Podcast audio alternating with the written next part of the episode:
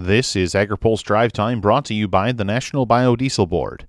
Biodiesel supports more than $11 billion in economic activity and 60,000 U.S. jobs. Visit americasadvancedbiofuel.com for more. Good Tuesday afternoon. I'm Spencer Chase.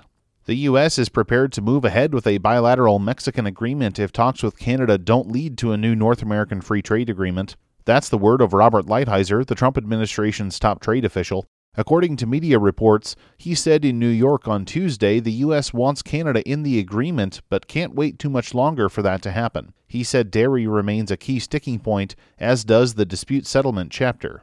Canada, Lighthizer said, is not making concessions in areas where we think they are essential. At a separate event in New York, Canadian Prime Minister Justin Trudeau said it's possible Canada could build on the agreement already reached by the U.S. and Mexico, but that his country is looking for the right deal. USDA has announced its goals for an animal disease traceability system. In a Tuesday release, USDA said those goals for increased traceability are advancing electronic data sharing using electronic ID tags, birth to slaughter tracking, and bringing states and industry to the table. USDA Undersecretary for Marketing and Regulatory Programs Greg Ibach recently told members of the National Farmers Union that traceability is a priority for him. The pork and poultry industry has inv- embraced uh, traceability. They have systems in place that are, are very effective to be able to understand where those animals move and uh, keep great records on how those animals move in, in fairly real time. The, but there's improvements and opportunities there. The beef industry, my industry that I come from, has struggled a little bit more to understand how that relationship with traceability and confidentiality and what does it, you know the, the cost of tracing individual animals instead of groups of animals how that impacts individual farmers and ranchers and are trying to see that cost benefit analysis USDA doesn't plan to dictate the use of a specific technology or tagging system. We're not going to worry about technology anymore. We're going to worry about telling state veterinarians and the livestock industry what we're going to need for information transfer if we have an animal disease event. Once we tell, uh, tell the industry what we need and when we need it and how fast we want it, then technology, the industry, farmers and ranchers will work together and they'll match that technology to their farm or ranch or to their sale barn the way it needs to be and there's multiple ways we can we can use multiple technologies to accomplish our goal of getting the information so that's the direction we're headed USDA announced on Tuesday that it will end a free metal tags program and shift to a cost share program for electronic tags. The current plan is to implement the stated traceability goals in fiscal year 2019, which begins next week.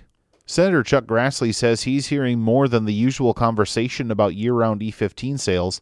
He says that's good news that people are thinking of approving the necessary waiver, but he doesn't know when administrative action might happen. However, he says what comes out will also have something for the energy sector it wouldn't be ignoring the refiner interest.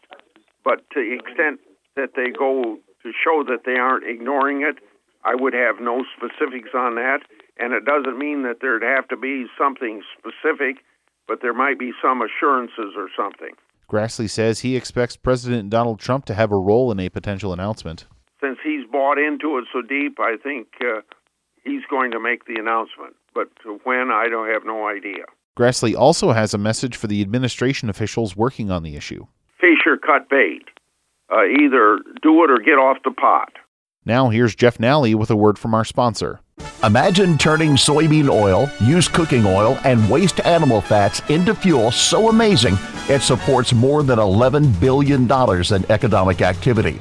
That's biodiesel an American made fuel transporting goods across the country, heating homes, and driving our economy forward biodiesel, the American innovation driving more than 60,000 U.S. jobs. Visit americasadvancedbiofuel.com for more information. Be sure to check out tomorrow's AgriPulse newsletter for the latest on Farm Bill and trade action, as well as news on Endangered Species Act developments and a look at the Trump administration's rural infrastructure spending. That's all for today's AgriPulse Drive Time. Reporting in Washington, I'm Spencer Chase.